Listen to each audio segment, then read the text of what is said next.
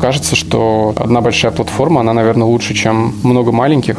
Не сработал какой-нибудь стоп-фактор, и кредит был выдан тому, кому его нельзя выдавать. Там данных не было, приходилось их окольными путями таскать в платформу через мини, просто перекладыванием файликов. Легко улетают в какие-то высшие сферы, которым интересно туда улетать, но бизнес делается на земле. Всем привет! Мы команда GlowByte и NoMail Community. И это наш подкаст «Дайте данных», в котором мы обсуждаем, как решать бизнес-задачи при помощи математики и машинного обучения. С вами, как всегда, я, ведущий Бородин Александр. Я работаю в компании GlowByte и руковожу направлением аналитики и моделирования в финансах и рисках.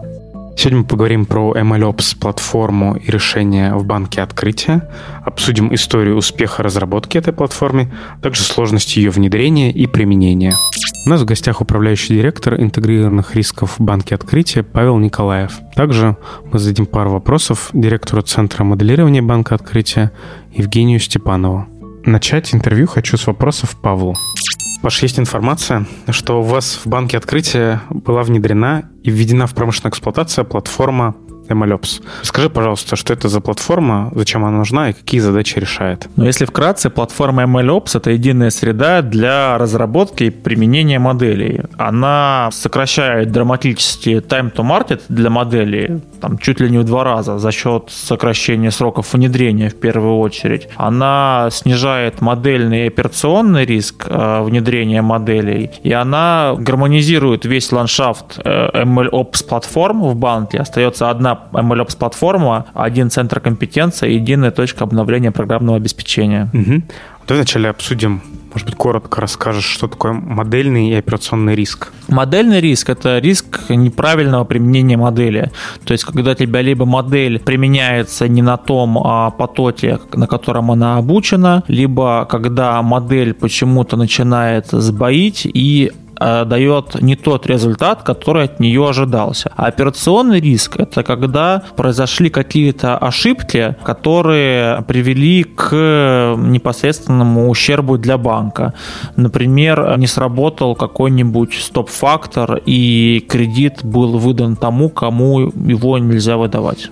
И что это значит с точки зрения процесса в банке? Ну, мы получаем промышленную инфраструктуру моделирования, которая, во-первых, позволяет версионировать э, скрипты и данные, и, конечно же, она значительно снижает time to market, в первую очередь за счет бесшовного внедрения моделей. По сути, модель вместо нескольких месяцев может внедряться за несколько кликов. Сокращение времени внедрения, оно получилось за счет того, что мы увеличили время дата-сайентиста на работу с его скриптом, чтобы вот он, если раньше он его подготовил, и сейчас он еще должен написать подробный документ по какому-то шаблону, он должен провалидировать по тест-кейсам скрипты, и, по сути, получается, увеличится время дата-сайентиста на вот этот, так скажем, этап разработки. С одной стороны, да, с другой стороны, нет. Overall время, наоборот, снижается. Что он должен был сделать раньше? Он должен был написать четкое бизнес-требование угу. и, по сути, описать свой скрипт, логику работы скрипта, подготовки факторов и их трансформации информация в виде очень подробных бизнес-требований для человека, который эту модель ни разу не видел, ну, то есть для технолога конвейера. Сейчас, по сути, он пишет э, красивое описание к уже имеющемуся скрипту для человека, который этот скрипт и сам может прочесть. Обычно mm-hmm. это валидатор, который валидирует скрипт. Дальше само тестирование тоже проще, потому что он работает в случае Python там с моделью, написанной на Python, и ему не нужно готовить специальные тест-кейсы, чтобы скормить их вот этому другому другому языку. Поэтому суммарно время дата-сайентиста также уменьшилось. Я правильно понимаю, что и там стек, ну там, не знаю, насколько это, на большую часть процентов это именно питон, то есть целевой инструмент именно питон? В общем, да. То есть если вот мы говорим, уже подходим к нашей платформе, то у нас два сейчас целевых языка, это Python и R. Так сложилось, что команда валидации у нас больше пользуется R. Также на R работают классические рыночные риски. Практически весь остальной банк живет на Python. Есть еще где-то SAS, но SAS обычно используется скорее для подготовки данных, для а, конструирования каких-то переменных, а обучение в основном идет э, в Python. А я правильно понял, что вот нулевым приближением до построения платформы, там одним из способов управления модельным риском как раз явилось появление центра валидации в банке? А, центр валидации это был очень важный этап для уровня зрелости наших модельных процессов. С его появления можно стартовать новейшую историю моделирования в банке открытия, потому что после него него сразу появился вот документ, которому мы тоже приложили много усилий. Это порядок управления моделями, угу. который как раз ввел разбиение моделей по уровням значимости, угу. прописал необходимые требования к валидации тех либо иных моделей и, в принципе, утвердил текущий э, процесс внедрения новой модели, который, на самом деле, с одной стороны, может показаться довольно сложным. Модель, прежде чем она вводится в бой, должна быть утверждена рабочей группой, в которую входит заказчик на разработке модели, владелец модели, разработчик и технолог. Валидатор он не входит, потому что он независимый. Но это, на самом деле, нам очень помогло выделение ролей при разработке модели, потому что все вроде как что-то делали, но никто до конца свою роль не понимал. То есть мы ввели понятие владелец модели, это обычно представитель рисков, если мы говорим именно про модели риск-менеджмента, андеррайтинга, то есть те, кто модель использует для управления портфелем. А заказчик обычно это бизнес, которому нужна та либо иная модель под продукт. И вот когда мы с этими ролями определились, сразу все поняли, кто что в этом процессе, собственно, делает, угу. где его зона ответственности, а где его зона ответственности кончается. Поэтому тоже внесло ясность. То есть э, таким инициатором вот это управления модельным риском с точки зрения выстраивания процесса сначала явился там департамент интегрированных рисков и центр валидации, правильно? Изначально инициатива исходила от, собственно, нашего руководителя Ирины Владимировны Кремлев, Кремлевой, потому что эта функция только создавалась, собственно, угу. с ее а, приходом. Как история создания центра валидации нам а, интегрированным риском поручили подыскать, собственно, валидатора. И дальше вот первые шаги мы делали а, валидации вместе, помогали разработать вот этот документ, порядок управления моделями. Но дальше валидация, что и правильно, зажила своей собственной жизнью, угу. взяла на себя методологию управления модельным риском и сейчас прекрасно развивается и себя чувствует. Вот мы поговорили про методологический такой аспект и процессный. И дальше появилась следом идея платформы, правильно? Да, появилась идея платформы. Что мы хотели сделать? Еще чуть-чуть предыстории, что мы разрабатываем разные модели. Есть классические модели оценки риска, когда модель, по сути, является инструментом в руках андеррайтера.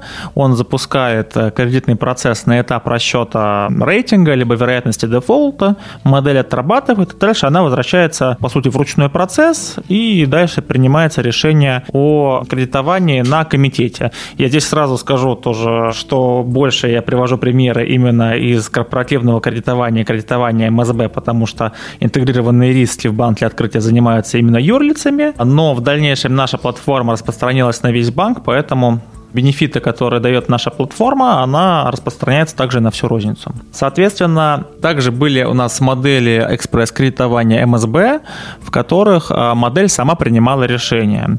И здесь уже от скорости ввода новых моделей напрямую зависел а, бизнес-результат. Если модель задерживается на месяц либо на другой, то этот месяц либо 2-3 месяца банк недополучает прибыль, которую мог бы получать от нового продукта. Поэтому для нас было критично сокращение time to market, и в первую очередь мы видели сокращение за счет внедрения, поэтому решили сделать такую платформу. А в итоге как подошли к отрисовке решения? Насколько я понимаю, этих фреймворков MLOps и ModuleOps их довольно много. Что было для вас ключевым в инфраструктуре? Может быть, там, не знаю, стоимость, чтобы вы точно хотели, чтобы, не знаю, какой-нибудь оркестратор был open source, неплатный, может быть, э, скорость разворачивания. И как это повлияло на итоговую архитектуру? Ну вот здесь нам очень помогли наши банковские архитекторы. Мы вместе с ними ходили и отсматривали решения, отсматривали различных вендоров суммарно, наверное, посмотрели больше 20 вариантов различных, рассматривали как, ну, понятное дело, решения от SaaS, так и различные решения, которые были упакованы как э, настройка open source в какую-то коробку, так mm-hmm. и чисто open source история. К каким выводам мы пришли? Что, конечно, текущий рынок труда и заточенность на язык Python, на концепцию модула за service и, собственно, на вот открытые технологии, да, на их использование, на большее количество интересных библиотек, связанных с открытым кодом. Поняв все это, мы поняли, что SAS у нас будет сильно ограничивать, хотя у нас была, в принципе, на тот момент уже и развернута платформа, и мы могли двинуться в ту сторону. Дальше, когда мы стали смотреть в сторону open source, мы не хотели идти тоже в какую-то коробочную историю, потому что нам казалось, что решение из коробки все равно будет довольно долго и тяжело устанавливать у нас on-premise. И вот бенефиты из того, что была выполнена какая-то преднастройка на стороне вендора, мы не получим. Соответственно, таким образом пришли к идее чистой настройки open source прикладного ПО у нас, внутри нашего банка. И здесь также мы ориентировались на то, что у нас уже была развернута платформа на Kubernetes, по сути, наше mm-hmm. внутреннее облако, которое было промышленным, поэтому мы сразу хотели, чтобы эти компоненты были развернуты внутри этого облака. А какие-то еще облачные решения и вынос вот за периметр рассматриваются или нет на перспективу? Или это все, по сути, все ограничено в периметре банка и выносить куда-то вовне, чтобы, например, использовать более мощную инфраструктуру, пока не рассматривается? Конечно, мы в эту сторону смотрели. И вообще, если вот посмотреть архитектуру платформы, которую мы разрабатывали, mm-hmm. изначально таким э, ее проводником была компания Databricks американской Силиконовой долины. И, конечно, они полностью заточены на внешние облака на облачные решения. Подобные конструкции используют IT-гиганты, Google, Facebook, и они живут в облаках. Но mm-hmm. здесь мы сталкиваемся с особенностью банков. Мы пытались, на самом деле, сделать заход в облако, рассматривали разные облака, и как наиболее такое облако секьюрное нам рекомендовали Ростелекомовское облако, но все равно на наш инфобес сказал нет, без вариантов, даже значительно менее чувствительные данные для банка, нельзя располагать в облаках. Угу. Поэтому от этой идеи мы довольно быстро отказались. То есть это скорее ограничение внутренней банка, то есть какого-то положения или ограничения страны ЦБ нету? Я бы сказал, бы это связанные вопросы. То есть явно постановление ЦБ, что банк не может данные платформы для моделирования хранить в облаках, конечно, нету. Но есть э, закон о перс данных, который накладывает большие штрафные санкции в случае утечек данных банка. Есть просто логика сохранения банковской коммерческой тайны. И так как мы понимали, что мы делаем, по сути, общебанковскую платформу, в которой могут быть для моделирования и применения модели использоваться, ну, вообще практически все данные, которые есть в банке, угу. мы не могли дать как commitment 'а, что тех либо иных данных в этом облаке не появится, потому что это определяет дата-сайентист. Со стороны дата-сайентиста в итоге как поменялся процесс? Вот раньше он делал э, скрипт, куда-то его, может быть, коммитил, писал какой-то документ. С появлением вот такого рабочего места дата-сайентиста, видимо, с помощью MLOps, вот что поменялось именно для него? То есть он стал это использовать куда-то в Git, нажимать на какие-то кнопки, у него появился какой-то интерфейс или вот как это? Много что на самом деле поменялось. Конечно, базовое, что он работает с Python в ноутбуком осталось неизменным, а все остальное в итоге поменялось, как было раньше. Дата-сайентисты работали на серваках, которые они сами поддерживали, а, сами разворачивали Jupyter Lab, и, по сути, каждый ввел свои ноутбуки. Никуда ничто не коммитилось, соответственно, была проблема преемственности кода, фиксации версии кода. То же самое касалось сэмплов данных. У нас действительно были кейсы, когда при увольнении сотрудника было тяжело восстановить последние версии его угу. моделей и данных, которые он использовал, при том, что разработка моделей может занимать от э, нескольких недель до полугода. Понятно, что довольно большой объем работы может быть потерян в случае, например, внезапного увольнения сотрудника. Соответственно, теперь у нас версионируются как коды в GitLab, так и а, данные в нашем специализированном хранилище S3. В принципе, у нас теперь э, дата-сайентист понимает, где его зона ответственности где она заканчивается. Все дата-сайентисты знают, что им нужно писать код на применение. И уже работают в этой парадигме, что дальше им вот из всего такого вот творческого беспорядка нужно будет сделать такой сухой, желательно оптимизированный код. Дальше мы ввели обязательный процесс код-ревью, когда второй разработчик после финализации модели просматривает скрипт обучения и скрипт применения и дает свой акцепт перед валидацией. Таким образом, мы еще и распространяем экспертизу по модели. Как минимум по каждой модели два человека знают, как она работает. Mm-hmm. И дальше уже идет, наверное, изменение процесса в сторону технологов, как идет внедрение и тестирование модели. А с точки зрения контуров, так же, как и было, остался или там пришлось выделять отдельно dev контур, отдельно тест контур, отдельно продовские контуры, на всем этом гонять? Или в принципе, не повлияло. Это уже то, что технологии делают. Глобально-то поменялось все. То есть у нас не было как такового контура применения. У нас было в банке где-то порядка 4-5 dev-контуров, которые каждые дата-сайентисты поднимали под себя. Еще я забыл сказать, что была большая проблема с э, вычислительными ресурсами, которую тоже мы решили путем того, что пересадили всех моделистов на единый dev-контур, mm-hmm. и кластер Kubernetes балансирует нагрузку. То есть в случае, если дата-сайентисту его коду нужно много места на обучение, он может вывести ресурсы всей ноды. Это значительно больше, чем отдельный э, сервер дата-сайентиста. Поэтому у нас появился полноценный промышленный контур разработки, и контура применения не было вообще. А сейчас он промышленный, официально выведен в промышленную эксплуатацию, балансируется и резервируется, то есть у него максимальные показатели отказоустойчивости. Мы уверены, что в случае, если там, не дай бог, там сгорит сот, либо еще что-то случится, в течение двух минут произойдет автоматическое переключение на запасной контур, и угу. модели принятия решения, критичные модели в банке, они продолжат свою работу. Ну, мы поговорили про плюсы, платформы, изменения мнений. Хотелось бы спросить, а какие трудности, может быть, были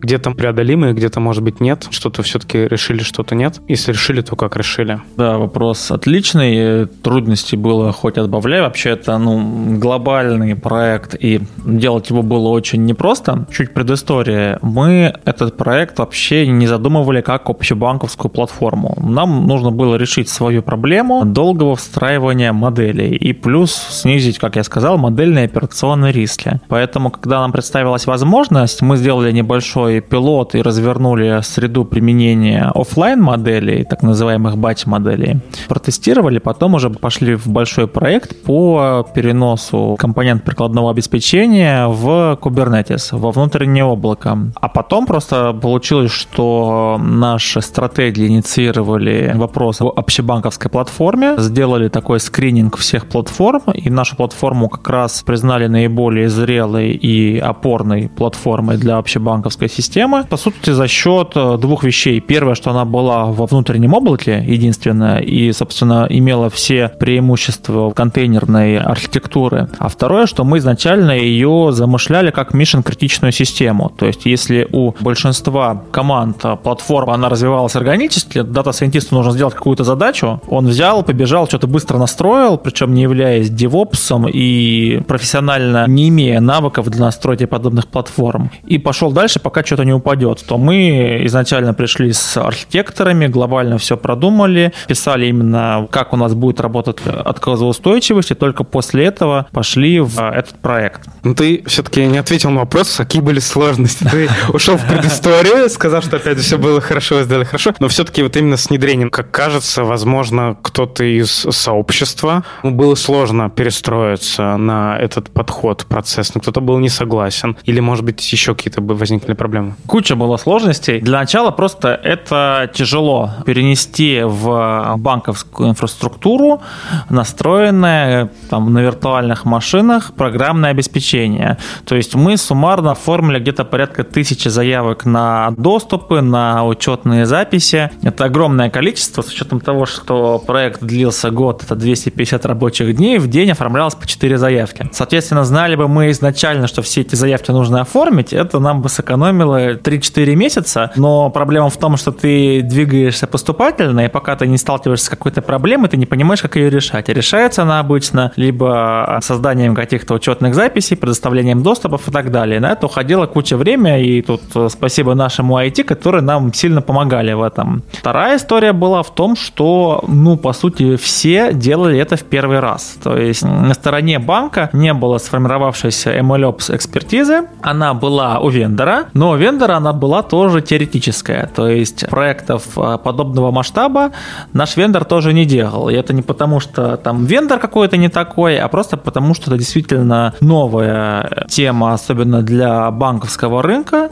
И все это вот было когда-то у всех в первый раз. Про сложности общения с бизнесом и так далее. Вот в итоге основной и понятный для всех KPI это был time to market или все-таки привязывались к каким-то финансам, снижению костов каких-то, делали какую-то фин-модель, или у всех сразу было понимание, и у бизнеса, и у владельцев модели, и у спонсора, что это такая хорошая проксиметрика для снижения костов и увеличения выручки? Хороший вопрос. Слава богу, что нам не пришлось действительно считать какие-то финансовые показатели и фин-модель для платформы. В случае с платформой, конечно, очень тяжело сказать, как, например, сокращение time to market повлияет на изменение прибыли банка, либо как, например, переход на промышленную инфраструктуру, где у тебя на порядок больше вычислительных ресурсов, и это промышленная история, у тебя нивелированный модельный операционный риск, как это напрямую повлияет на банк. При этом, так как когда платформа стала общебанковской, она уже была развернута, по сути, бизнесу нам не надо было объяснять, в чем преимущество и зачем эту платформу делать. Она была уже сделана, и дальше всем было понятно, что то, что есть сейчас, оно значительно превосходит э, все другие решения. Мы это увидели сразу, возник большой спрос на нашу систему, и все захотели на нее пересесть. И там дальше вот уже, если как раз говорить о трудностях, у нас наступил следующий этап. После того, как мы сделали железку, нам нужно было сделать, чтобы наши внутренние клиенты, это Data Science команды и технологии различных подразделений, уже не только рисков, получили наилучший клиентский опыт и были довольны действительно переездом на новую платформу. Я предлагаю подробнее поговорить про проблему масштабирования платформы на весь банк. Отличный вопрос, и на самом деле это действительно было челленджем и для нас, и для всей команды проекта, потому что мы должны были сами немного внутренне поменяться. Вот на первом этапе, когда, по сути, у нас особо никто не верил, ну, кроме нашего руководства, конечно, и только мы понимали, для чего эта платформа нужна и какая ее ценность, очень важна была централизация всего проекта в руках владельца этой платформы, ну, то есть меня. Был единый центр принятия решений, и в огромном количестве вопросах, связанных с интеграциями, с настройками Kubernetes, чтобы поженить его с нашим прикладным программным обеспечением и так далее и тому подобное, нужно, чтобы эти вопросы быстро решались. И эти решения, в принципе, принимал я, иногда на свой страх и риск, но они принимались. В дальнейшем, когда мы получили действительно гибкую платформу, на которую может заехать любая команда, и под нее можно настроить выделенное окружение. То есть э, каждая команда может использовать свою версию библиотек, свою версию IDE, свою версию редактора, свои доступы им нужны и так далее. Важно было как раз уйти от этой централизации, важно было понять, что ты не лучше всех знаешь, что нужно твоему клиенту,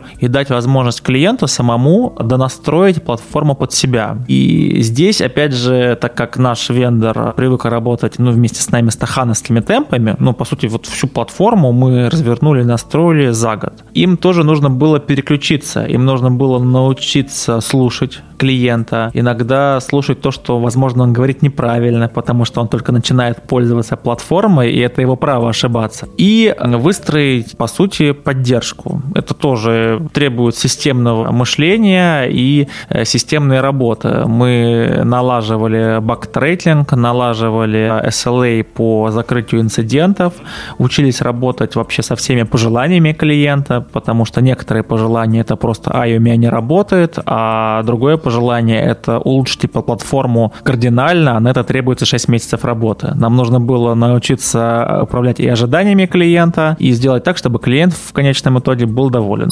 Правильно понимаю, что лучшей точкой входа и разработки MLOps решений является тот случай, когда у нас в некотором смысле DS-функция федеративна, да, или наоборот есть некоторый единый центр, который формирует единую какую-то методологию, и по ней дальше формируется общий подход, общая канва, и дальше уже каждый DS-кусочек, который сидит в каком-то бизнесе, он уже подстраивает это под себя. То есть в этом случае, наверное, это будет наибольший профит от MLOps. Или не обязательно? Сколько MLOps команд и в целом ML команд, наверное, столько и мнений, и мы это можем видеть по ландшафту наших банков, что некоторые банки придерживаются в целом а, централизованного Data Science, а некоторые децентрализованного. Как бы вот если говорить про мое личное мнение, то, конечно, платформа, то есть именно MLOps должен быть централизован и гибким. Централизация дает как раз единую точку обновления программного обеспечения, единый центр компетенции. Незачем платить for платформы, если практически все команды решают одну и ту же задачу. При этом методология кажется, что должна быть тоже единой и с некоторыми градациями жесткости в зависимости от пайплайна моделирования. Ну, то есть, что риском, понятное, нужно максимально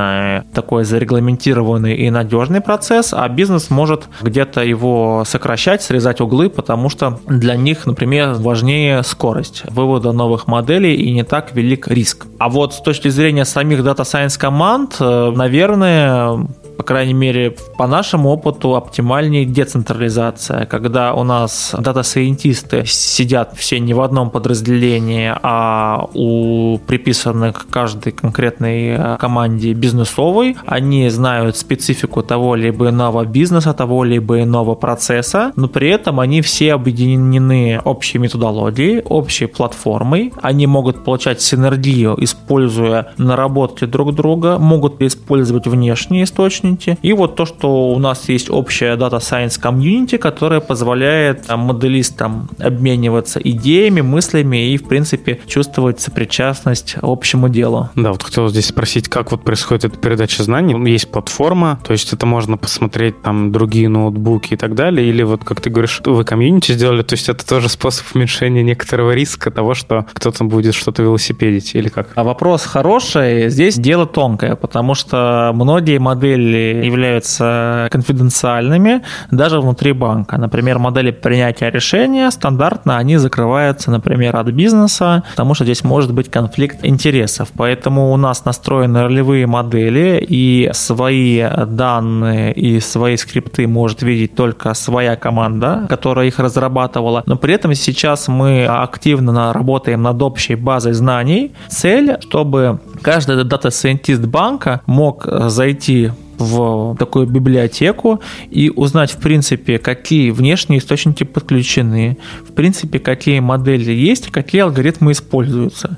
Если он видит у другой команды что-то, что ему требуется, например, они много разрабатывали нейронные сети, либо модели конкретно там компьютерного зрения, либо они используют источник, который нужен ему, он может к этой команде обратиться и дальше уже получить доступ, чтобы они ему там либо дали доступ, либо в общую шару отгрузили, если это возможно, коды и данные. А вот для того, чтобы это общение было возможным, для того, чтобы, в принципе, была возможность одного дата-сайентиста одной команды прийти к другой команде, мы делаем вот это общее data science сообщество и учим э, ребят э, взаимодействовать и показываем им, что от этого значительно больше выгоды. Вопрос такой, кто наполняет базу? То есть обычно дата-сайентисты его заполнить документ документ по разработке сложно, вот тут кто заполняет? То есть сам дата-сайентист, у вас есть какие-то способы его мотивировать это делать или как? Сейчас, если говорить про данные именно про MLOps, да, то здесь тоже, понятное дело, нужно ноу-хау, как платформой пользоваться, как ее кастомизировать и так далее. Мы это делаем через вендора и просим, чтобы вендор все свои доработки оформлял в какие-то инструкции mm-hmm. и дальше клал в базу знаний. С точки зрения источников э, мы тоже делали подключение источников через вендора, поэтому это делается по той же дорожке. С точки зрения именно самих моделей, у нас есть реестр моделей, который ведет валидатор, потому что все модели так или иначе должны проходить через него. Даже если он модель не валидирует, он должен сказать, окей, эта модель есть у меня в реестре, и я ее могу не валидировать. Поэтому здесь у нас все-таки больше не добровольная история, а история, связанная с зонами ответственности. То есть добавляется еще помимо документов документ, еще там страничка в Confluence, не знаю, где вы видите базу, то есть заполни вот какую-то базу информацию про вот модель, подход, который ты делал. Ну, пока заполняет валидатор, то есть на основании а. данных, которые представляет моделист, заполняет валидатор. Сейчас он ведет действительно на Confluence, но мы активно работаем над инструментом управления жизненным циклом, поэтому скоро это будет более продвинутая система. Есть ли такая практика, ну, вообще в банке или в среднем, не обязательно в открытии, какого-то R&D, ну, какие-то попробовать новый алгоритм или еще что-то. Вот как-то эта платформа закрывает, это какая-то особая роль там по данным, по людям, которые делают, и по результатам. Как это регламентируется история, если она есть? Да, есть э, такие вещи. Мы прямо много R&D себе позволить не можем, потому что у нас, ну, наверное, открытие вообще славится на рынке тем, что это очень а, бизнес-ориентированный банк, поэтому у нас, ну, по сути, любое действие, любая модель, она должна идти против ожидаемых доходов, что во многом является, конечно, плюсом, потому что дата-сайентисты, ну, я как сам как э, дата-сайентист могу сказать, это люди, которые очень легко улетают в какие-то вот высшие сферы, которым интересно туда улетать, но бизнес делается на земле. Тем не менее, у нас, я бы выделил бы вот валидаторов, которые часто делают параллельную модель, которые пытаются построить модель лучше, чем ту, которую представили на валидацию. Плюс у нас есть центр Data Science and Analytics Analytics, который э, призван решать задачи нестандартные, задачи, которые заказывают подразделения, у которых нету собственной Data Science компетенции. То есть это такие задачи, которые раньше бы без этого центра, это новая структура, они просто не делались бы. И поэтому здесь и задачи обычно менее стандартные, и обычно нет процесса налаженного встраивания этих задач. И здесь каждый раз можно сказать R&D, как по подходам и методам, применяемым машинного обучения, так и просто по постановке. То есть, чтобы понять задачу для HR либо для гипербезопасности, нужно тоже глубоко дата-сайентисту разобраться в предмете. Платформа, мы говорим в рамках банка, понятно, там это тот банк, в котором ты работаешь. А вот как думаешь, есть ли какие-то особенности, которые повлияли на платформу в связи с тем, что это именно встраивается в банк, интегрируется? Например, будет ли какая-то с твоей точки зрения разница, там, не знаю, кома, ритейл или еще кого-то? Или, в принципе, это какое-то универсальное решение и каких-то особенных требований со стороны банковского процесса не было? Нет, я думаю, все-таки есть и довольно много. То есть первое, как я сказал, это усложнение всего процесса в силу отсутствия внешнего облака. Это все вопросы, связанные с закупкой железа, его настройкой, установкой и так далее. Второе – это у банков традиционно наивысшие требования к жизненному циклу моделей, то есть это наибольшая такая регламентация и наиболее, можно сказать, надежные модели в силу того, что они многократно перепроверяются и цена ошибки очень большая. Дальше это большое количество интеграций с системами принятия решений, то есть здесь у нас идет разделение по бизнесам, практически каждый бизнес для нас это как отдельный банк, поэтому у нас есть три конвейера, у нас есть различные CRM, и здесь тоже есть э, большое многообразие. И вот большое количество заказчиков тоже я бы выделил, что сейчас у нас так либо иначе, либо пользователями, либо заказчиками задач, исполняемыми на нашей платформе, является ну, чуть ли не весь банк. А это огромное количество подразделений. Не, не уверен, что даже в там, каких-нибудь продвинутых компаниях только бизнес-заказчиков есть. А вот все-таки, если говорить про этап уже эксплуатации, до настройки моделей, до обучения, может быть, вот вопрос, как-то решали проблему, связанную с проведением контролируемых экспериментов? То есть, если вам нужно проверять, а работают ли эти правила, там, не знаю, какого-то прескоринга или отбора там клиентов на этом потоке, или нужно переобучить пороги или модель. Выстраивали ли эту платформу с учетом этого аспекта? Или это отдельная будет платформа? Или встраиваться в это? Вот как вот вопрос это закрывали? Как раз мы сейчас над этим активно работаем. Мы, в принципе, заинтересованы в том, чтобы тестировать наши модели, например, не на всем потоке, а на его части, либо делать АБ-тесты, а, чистые ручейки. И как раз эта платформа позволяет это делать, потому что ты можешь часть потока перенаправить на платформу, а часть оставить либо в стандартном процессе через конвейер, либо направить на другую модель в той же платформе. Угу. То есть э, здесь как раз открывается очень большое поле для проведения таких экспериментов, так как э, дополнительная стоимость встраивания новой модели в текущий процесс она низкая очень. Mm-hmm. Ты деплоишь новую модель, дальше API к ней обращаешься, прописываешь это обращение в, например, в конвейере, и это занимает, ну, совсем немного времени. Поэтому при желании ты можешь проводить абсолютно разные тесты. Сейчас уже наши коллеги из розницы внедрили такую возможность, и вот сейчас, буквально 28 ноября, у нас должен быть релиз в кредитном конвейере МСБ. Тоже мы будем перенаправлять поток, пока что без принятия решения.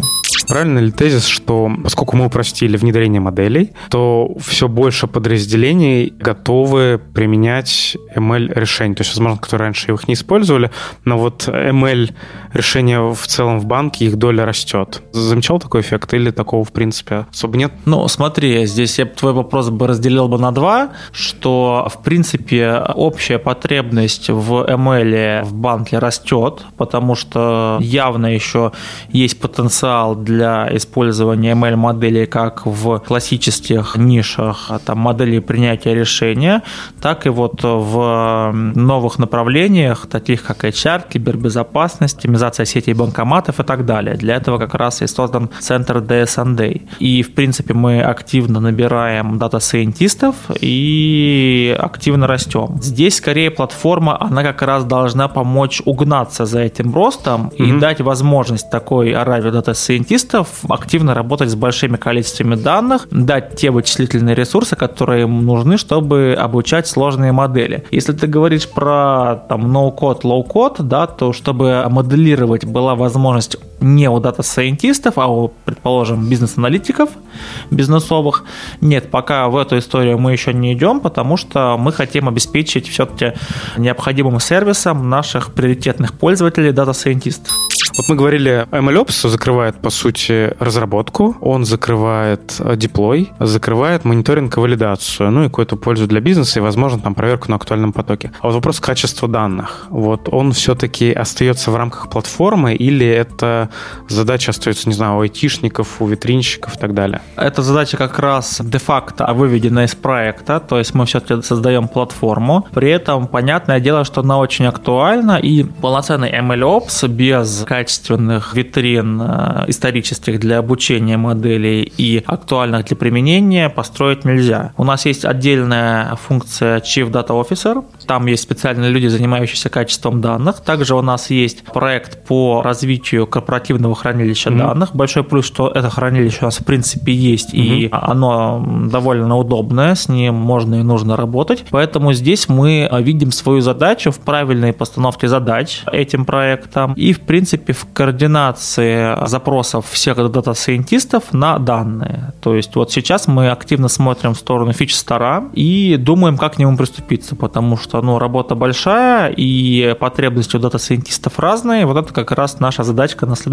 год. То есть сейчас, получается, там э, нужно заказывать, да, по сути, дата-сайентисту как-то данные, да, а так вот Feature Store, возможно, позволит это делать через платформу, да, то есть как некоторый аддон к платформе, чтобы человек мог сам собрать для себя фичи. Да, то есть стандартный функционал Feature Store, что он дает возможность конструировать новые фичи, практически затрачивая на это мало усилий, но нужно много усилий для вычистки данных и, в принципе, для гармонизации методологии. Потому что тот же самый долг и беда различные там клиентские и кредитные подразделения могут считать различным образом. Поэтому это, ну, не побоюсь этого слова, гигантская работа, угу. но мы в эту сторону, конечно, смотрим, потому что иначе вот э, те еще там 20 либо 30 процентов, а может быть 40, которые можно сократить в тайм-то-маркете модели именно за, за счет разработки, это данные. Если сокращать далее market, то только ускоряя работу с данными. Я тут сам себе в ногу выстрелил. Хотел спросить, а что дальше после MLOps? Ну вот, условно говоря, сделали MLOps, все хорошо работает. Дальше остается только поддержка этого или вот, ну, услышал одно направление, это Feature Store. А есть ли какие-то понимания того, куда дальше потом двигаться? Конечно, были бы деньги, как говорится, а двигаться куда есть. Это все истории, связанные с видеокартами. Мы хотим сделать отдельный кластер GPU, это графовая аналитика. Мы смотрим в сторону инференс-графов, потому что они очень востребованы. Это как раз оптимизация работы с данными, фича Store и Data Version Control. Ну и, в принципе, даже вот без всех этих модных слов, просто сделать данные качественными на историческом промежутке глубоком по всем бизнес-линиям для всех моделей, это титаническая задача, которую, конечно, надо будет долго и упорно делать. Паша, что-то в конце вопрос. Вот там прошли большой путь по разработке этой платформы, ее внедрению, ее использованию, масштабированию на разные бизнесы. Если возвращаться там на год или полтора назад, бы мог бы порекомендовать себе и своим коллегам, чтобы, может быть, какие-то ошибки не допустить или сделать лучше? Ну, на самом деле, мы иногда даже чудом миновали а, большое количество рисков, поэтому здесь как бы только удачи могу пожелать. А так, очень важно, чтобы о твоем проекте, когда проект общебанковский, знали все, в первую очередь, топ-менеджмент, но дальше все ниже по иерархии, и чтобы они едино представляли цели и задачи платформы. Потому что, когда это вещь, которая ну, действительно меняет процессы практически во всему банку, у некоторых может появляться просто превратное представление о том, что это для чего нужно, но, в общем, все те подразделения, да, когда ты правильно описываешь им, что собой представляет проект, который ты делаешь и для чего он выгоден для банка, ну, он же там должен быть выгоден для банка, иначе его не нужно делать, они начинают тебе помогать. Здесь главное именно правильно донести суть и объяснить, чем конкретно твой проект будет выгоден банку в общем и конкретному подразделению в частности. Павел, спасибо. А теперь, когда мы так подробно поговорили с Павлом про практическое применение новой платформы, я хотел бы еще задать несколько вопросов про нее Евгению Степанову, директору Центра моделирования Банка Открытия, который непосредственно участвовал в ее разработке и внедрении. Жень, первый вопрос. Какие были ожидания от платформы? Ожидания платформы были такими, что мы хотели упростить процесс выката модели, это самое главное. Второе, что мы хотели, это как-то унифицироваться с инструментарием, потому что там каждый из нас, ну, из команды в розничных рисках работал там на своем, то есть кто-то в Анаконде, кто-то в Юпитер Хабе, кто-то в Аре, кто-то в САСе. В общем, мы хотели это все дело как-то свернуть и уже императивно переводить людей, чтобы они вот пользовались только питоном и все. Ну, мы, в общем, на питоне пока остановились. Ну и плюс хотели, чтобы это можно было все делать в одной среде. Разрабатываешь модель, у тебя, соответственно, из среды уже сразу были доступны базы данных, откуда ты тянешь сырые данные. Мы хотели также быть независимыми от так называемой релизной политики наших IT-коллег. Это тоже такая достаточно большая история, потому что там релизы в банке, они случаются не каждый день, и там надо их караулить, вставать в какой-то план, готовить к плану все необходимые документы, модели, оценивать дефекты. В общем, делать очень много такой работы, которая идет там сильно после завершения работы по разработке модели. И только после, после, после всего этого мы выкатываем модель в прод. Независимость от IT-коллег, то есть независимость от расписания, там, необходимость э, ждать ежемесячных каких-то релизов, она отпадает, потому что можно там достаточно быстро выкатывать модель, если ничего не меняется в процессе принятия решений, то есть не появляется каких-то новых отдельных сегментов, э, не появляется там новых отдельных продуктов э, и всего прочего. Это можно, в принципе, как-то бесшовно на стороне рисков а, все по кнопочке нажал, все это дело полетело в продакшн. И, в общем, там оно как-то все автоматически работает, и всем удобно и здорово. Мы, во-первых, экономим много ресурсов на внедрение, на тестирование. Часть ресурсов, наверное, экономим на скорости работы, потому что кажется, что одна большая платформа, она, наверное, лучше, чем много маленьких, и можно там какие-то вещи быстрее обсчитывать, например, да, и там закругляться с э, тренировкой модели. У нас еще раньше, как раз с вашей компанией, тоже начался проект по построению фичер-сторов. Очень хорошая история к вопросу о данных, потому что прокидывать данные в какую-либо среду очень сложно, потому что они очень много весят. Нужно либо налаживать какие-то очень быстрые шины, в там, наши какие-то боевые базы данных, либо что-то думать насчет того, чтобы нужные данные всегда оказывались под моделью. Собственно, один из там методов — это вот э, Feature Store. Да, то есть там мы храним коды сборки фичей, все адреса, где информация хранится, ну, тоже там, соответственно, доступна. И это позволяет нам в каком-то достаточно простом режиме получать данные прямо в модель. То есть я ждал, что на платформе можно выстроить адекватный контур разработки и адекватный контур внедрения моделей. В принципе, вот эти вот две функциональности были нам интересны. Сколько времени потребовалось на адаптацию процессов и все ли перешли на использование платформы? Достаточно долго переходили. Мне кажется, это несколько месяцев заняло, и промышленная эксплуатация у нас началась, наверное, ближе к концу 2021 года. Я, честно, не знаю сейчас по памяти, вот потому что мы, в принципе, там особенно не различаем, промышленная это эксплуатация или опытная, потому что для нас это одно и то же, да, то есть платформа работает. Это условно отличается там по документам, по каким-то процессам поддержки, когда платформы передают на сопровождение в одни руки, в другие. Для нас это не сильно заметно было. Вот, единственное, только можно сказать то, что какие-то баги, какие-то нестабильности, которые мы там схватили, они были там действительно уже в прошлом. Сейчас все работает достаточно неплохо. Все ли перешли? Да, все перешли. У нас, конечно, были там адепты, например, САСовских продуктов, но по факту все согласились с тем, что работать в этой платформе, оно более удобно, потому что сюда можно там не только Python поставить, но и R, там, например. Поэтому мы с удовольствием перешли достаточно быстро. В течение нескольких месяцев э, у нас уже были у всех доступы этой платформе. И там каких-то особенных нареканий на ее работу ну, не было. Пока, собственно, вся эта история строилась, пока она была в опытной эксплуатации, ну, мы модели разрабатывали да, там, а пока ты там разрабатываешь, разрабатываешь, это, ну, какие-то месяцы идут, то есть у нас модель от э, разработки проходит где-то, наверное, около двух месяцев. Ну, то есть, когда мы там ее сделали, всем показали, все посчитали эффекты, все, в общем, довольны, недовольны. Вот около двух месяцев проходит, после там двух месяцев мы начинаем уже думать, куда ее внедрять и как это делать. Поэтому пока мы были в режиме опытной эксплуатации, мы разрабатывали. Вот сейчас вот, соответственно, у нас э, появилась возможность выкатывать модели уже в бой, но мы начали их выкатывать в бой. Простое особенного не было между первым этапом и вторым. А удалось ли в процессе пользования платформы ее как-то скорректировать, возможно, предложить какие-то доработки? Были ли нужны какие-то доработки?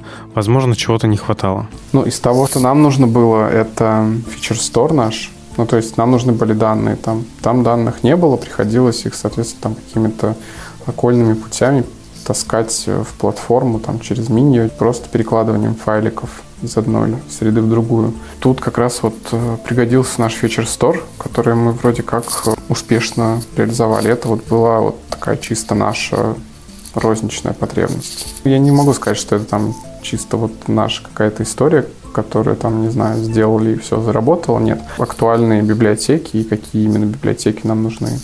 Но это вот по факту относится к окружению, да. Не могу сказать, что там что-то в проекте изначально было очень сыро, что мы попросили доработать, и все заработало. Нет, там изначально уже есть э, достаточно понятный пайплайн, то есть коллеги-подрядчики уже знали, какие требования предъявляются к такого рода платформам, и какие продукты и какие решения там нужно обязательно иметь. Но были там какие-то истории с тем, что, может быть, там что-то из запланированного, оно не получилось там сразу развернуть, или с ошибками, или плохо работало. В течение времени оно как-то само решилось с поддержкой коллег. Ничего такого, в общем, мы не, туда не, не, не просили отдельно загонять, кроме как вот наш feature store. Уменьшился ли time to market? Нет, такого не случилось. Я думаю, что это пока эффект такой, что мы пока не набили руку. То есть, в принципе, там модель как разрабатывалась, так и разрабатывается. Просто это может быть э, этапы именно тренировки модели, может быть, они стали более быстрыми. Из-за того, что у нас там доступно больше производительной мощности.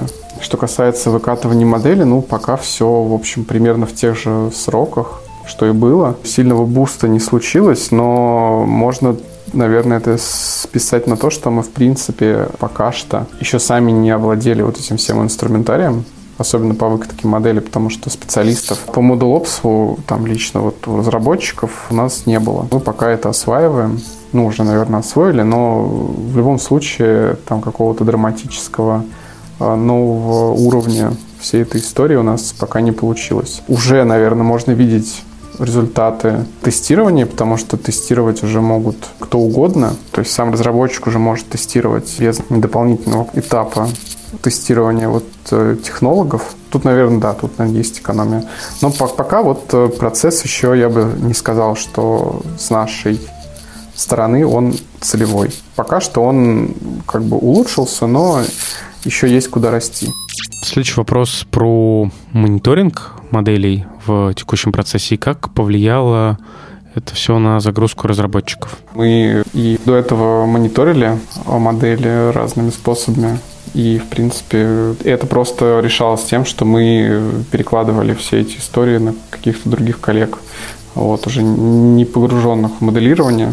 Тут вот конкретно загрузка разработчиков, она, наверное, я бы не сказал, что там как сильно поменялась. Но в будущем, наверное, мы все-таки думаем, что она должна будет снизиться, потому что коллеги овладеют соответственно, всеми необходимыми компетенциями там, для быстрого внедрения моделей. Большинство моделей, которые не требуют там, перестройки процесса, они будут э, внедряться быстрее сильно быстрее и не требует там каких-то дополнительных ресурсов со стороны коллег, потому что это очень важно, потому что у коллег тоже есть свои планы, свои там загрузки, встроиться в их график, бывает там проблематично. Ну, ожидание есть то, что это все тоже ускорится. Пока у нас нет отработанной схемы, пока мы эти пути, можно сказать, проходим в первый раз. Много новых коллег у нас появилось там за последние полгода, наверное, даже, может быть, за последние три месяца. Вот, поэтому пока что мы не чувствуем снижения нагрузки.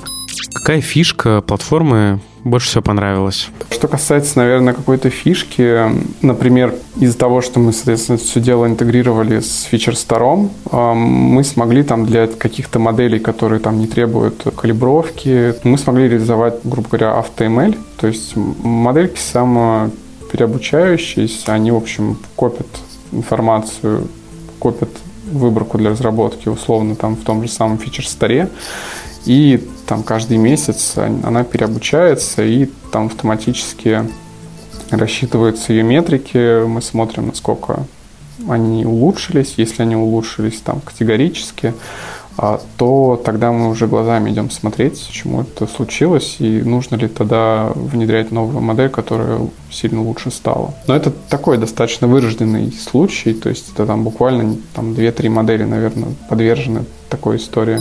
Можешь рассказать, можешь приоткрыть завесу тайны, как шел процесс доработки и отлавливания багов? Непосредственно с разработчиками этого контура взаимодействуем и какие-то, там, я не знаю, ошибки, какие-то истории, которые нам не очень нравятся, мы их все там достаточно быстро отрабатываем. То, чтобы мы еще хотели туда добавить, наверное, связано с железом.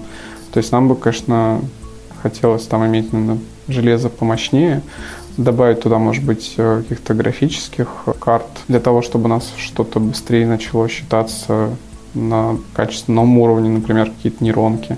Но у нас просто не так много задач, связанных с нейронками, например. Поэтому эта вся история, она немножко откладывается на какие-то следующие вехи. Пока что мы что делаем, это перекладываем всю нашу существующую, наверное, архитектуру моделей и все новые разработки на эту платформу. И пока что мы, в принципе, окей с функциональностью.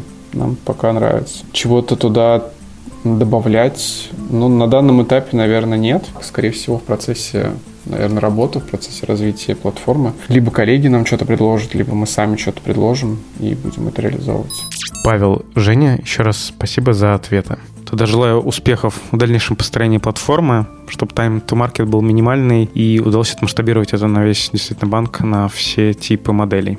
Большое Удачи. спасибо. Если вы хотите задать вопрос или поделиться впечатлением, заходите в телеграм-чат NoML Community. Следующий выпуск через две недели. До новых встреч. Используйте ML осознанно.